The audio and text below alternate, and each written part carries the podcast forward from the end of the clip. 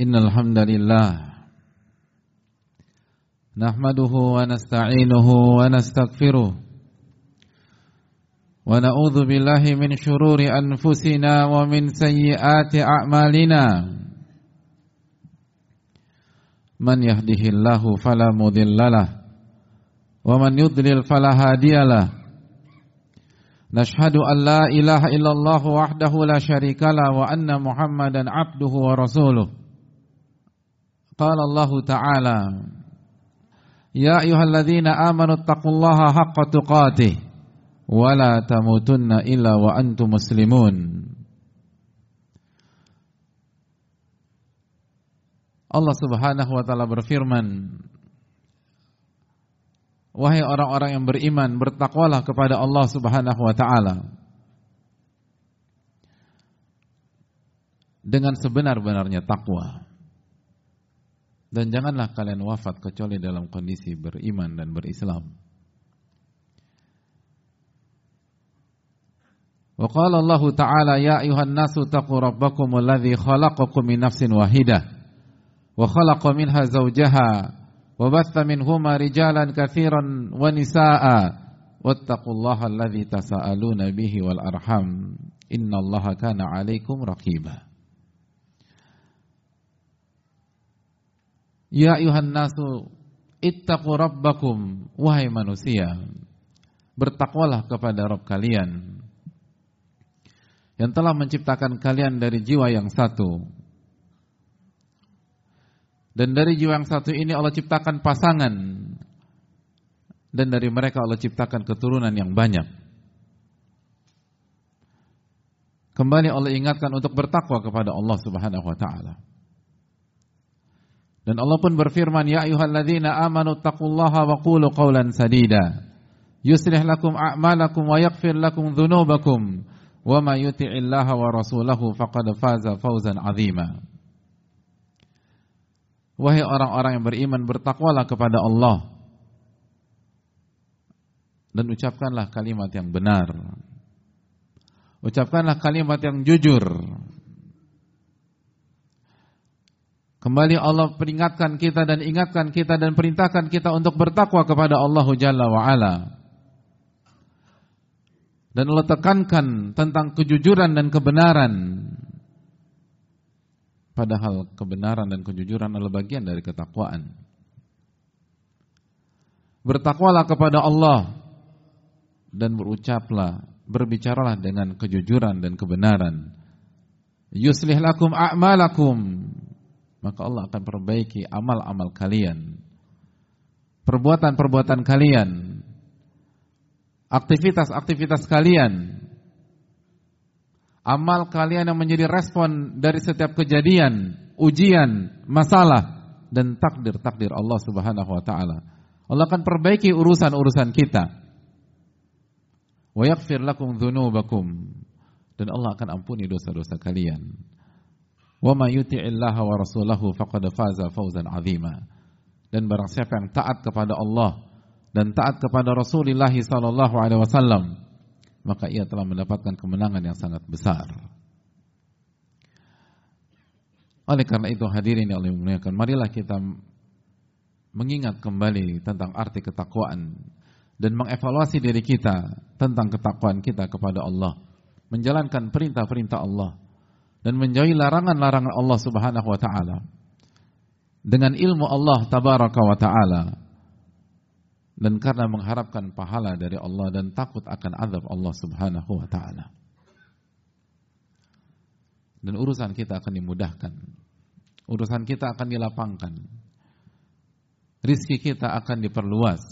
Wa may yattaqillah yaj'al lahu makhraja wa yarzuqhu min haitsu la yahtasib. Dan barang siapa yang bertakwa kepada Allah, Allah akan berikan jalan keluar. Dan Allah akan berikan rizki dari arah yang tidak pernah ia duga dan ia sangka-sangka. Ma'asyiral muslimin yang Allah muliakan. Maka khatib kembali mengingatkan diri khatib dan jamaah sekalian untuk senantiasa menjaga ketakwaan dan beristighfar ketika kita khilaf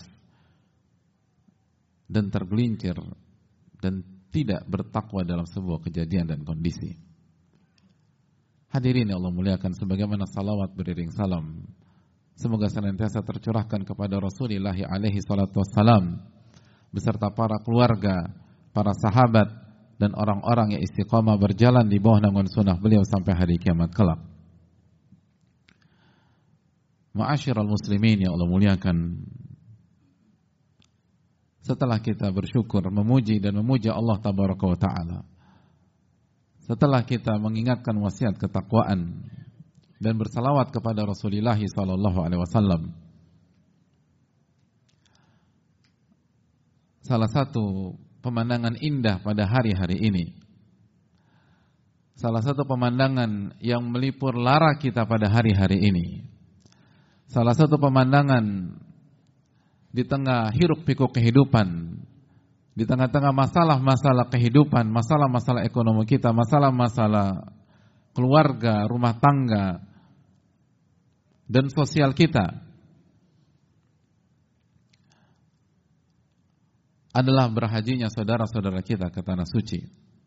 Kloter demi kloter berangkat menuju tanah suci satu demi satu jamaah haji dari Indonesia sampai di kota Madinah dan akan bertolak ke kota Mekah dan begitu seterusnya sampai semua komplit berada di kota yang paling indah dan paling berkah di muka bumi ini. Wajah-wajah haru, wajah-wajah bahagia itu membasahi air muka mereka. Sebagian mereka ada yang punya kesulitan. Sebagian mereka pasti punya masalah. Dan kita semua punya masalah, ma'asyiral muslimin. Tapi itu tidak terlihat ketika kita menatap bagaimana semangatnya mereka. Bagaimana spirit mereka untuk sampai ke tanah suci menjadi tamu Allah Subhanahu wa taala mengamalkan firman Allah Jalla wa ala. Walillahi, walillahi ala nasi hijjul baiti man istata'a ilaihi sabila. Dan salah satu hak Allah yang wajib ditunaikan oleh manusia pergi haji jika mampu sampai ke tanah suci. Ma'asyiral muslimin yang Allah muliakan. Berbicara tentang haji Tidakkah kita ingin menyusul mereka Berbicara tentang haji, tidakkah kita punya tekad kuat untuk sampai ke tanah suci?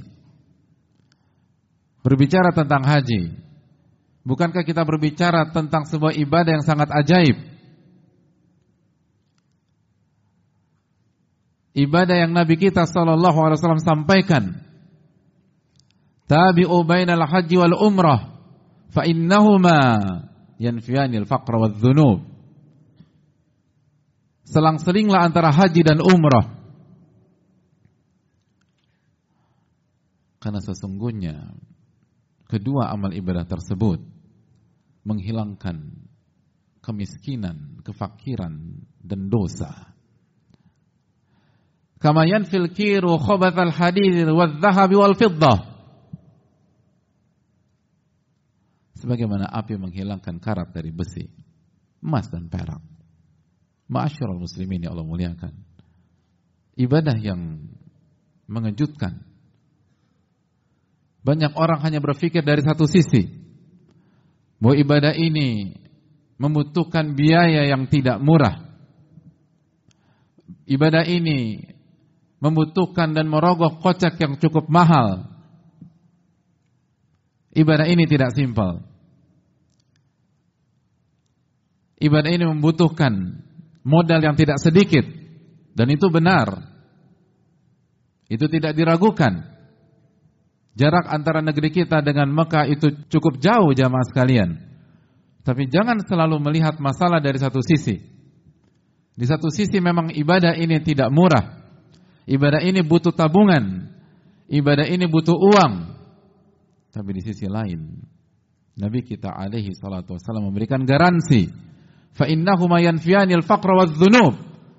Dua ibadah ini akan menghilangkan kefakiran dan dosa. Menghilangkan kefakiran dan kemiskinan. Makanya salah satu kaedah para ulama mereka mengatakan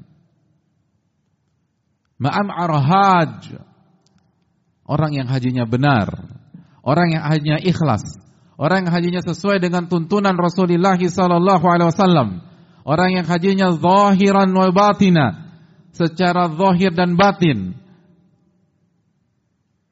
Maka semenjak itu ia tidak akan terjangkit kemiskinan yang membuat dia harus meminta-minta kepada manusia. Harus berharap kepada manusia. Harus berusaha mendekat dan menjilat kepada manusia. Jika hajinya benar, maka Allah akan hilangkan itu semua dari dalam diri dia. Nabi kita SAW bersabda dalam hadis surat Imam Ahmad, "An-nafaqatu fil hajj kan nafaqatu fi sabilillah." harta yang ia keluarkan untuk haji, setiap rupiah yang ia keluarkan untuk haji, setiap dolar yang ia gunakan untuk haji, maka kedudukannya adalah nafkah di jalan Allah tabaraka wa taala.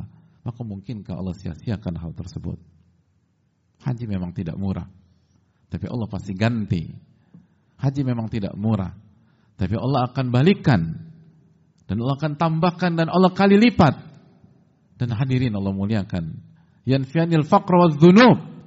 Allah akan hilangkan kefakiran dan dosa dari orang tersebut. Hadirin yang Allah muliakan.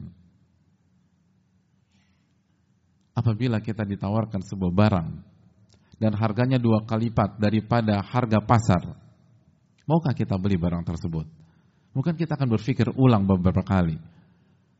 Tapi kalau kalimatnya masih koma, dan ada pihak yang mengatakan Anda beli barang tersebut lalu saya akan ganti dua kali lipat dari harga yang Anda bayarkan. Apakah kita akan bayar uang untuk barang tersebut? Kita akan beli barang itu hadir.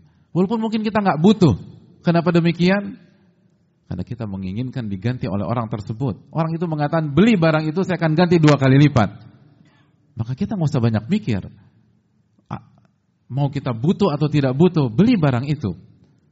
Karena ada yang mengganti dua kali lipat. Lalu bagaimana dengan haji, masyarakat muslimin? Haji Allah ganti. Dan Allah dan Rasulnya alaihi salatu menjamin yanfianil faqra wa dhunub. Itu akan menghilangkan dosa dan kemiskinan. Allah, Allah akan menghilangkan kemiskinan dan dosa.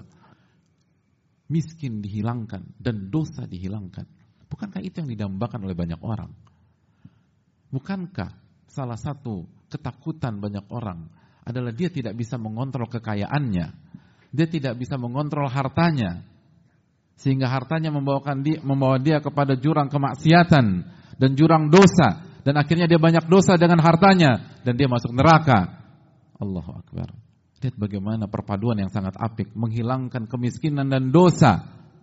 Bukankah itu yang diinginkan orang di dunia dan di akhirat? Tidak fakir dan ia tidak berdosa. Dan itu yang ditawarkan oleh Allah Tabaraka wa taala ketika kita mau berangkat haji dengan niat yang ikhlas karena Allah Subhanahu wa taala. Aku qouli hadza wa astaghfirullah li wa lakum.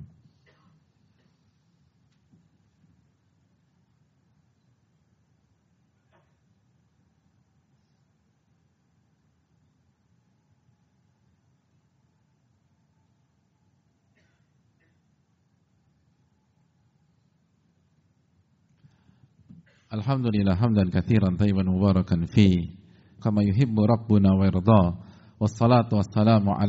Muhammadin wa ala alihi wa sahbihi wa man sara ala nahjihi bi ihsanin ila yaumil wa ba'd Hadirin Allah muliakan kembali marilah kita bertakwa kepada Allah Subhanahu wa taala atas segala nikmat yang Allah berikan kepada kita dan salah satu bentuk takwa perjuangkan haji kita perjuangkan haji kita bagi kita yang belum pernah mengerjakan ibadah haji. Ini adalah haji atau ini adalah ibadah yang sangat luar biasa. Ibadah yang menghilangkan kefakiran dan dosa. Perpaduan yang paling diinginkan oleh manusia. Tidak fakir, tidak miskin, dan tidak berdosa. Kalau begitu, tunggu apa lagi ma'asyarul muslimin. Dan setiap rupiah yang kita keluarkan fi sabilillah di jalan Allah tabaraka wa. Setiap harta yang kita keluarkan fi sabilillah di jalan Allah tabaraka wa taala. Dan setiap perlengkapan yang kita beli fi sabilillah di jalan Allah tabaraka wa taala. Lalu apa yang kita ragukan?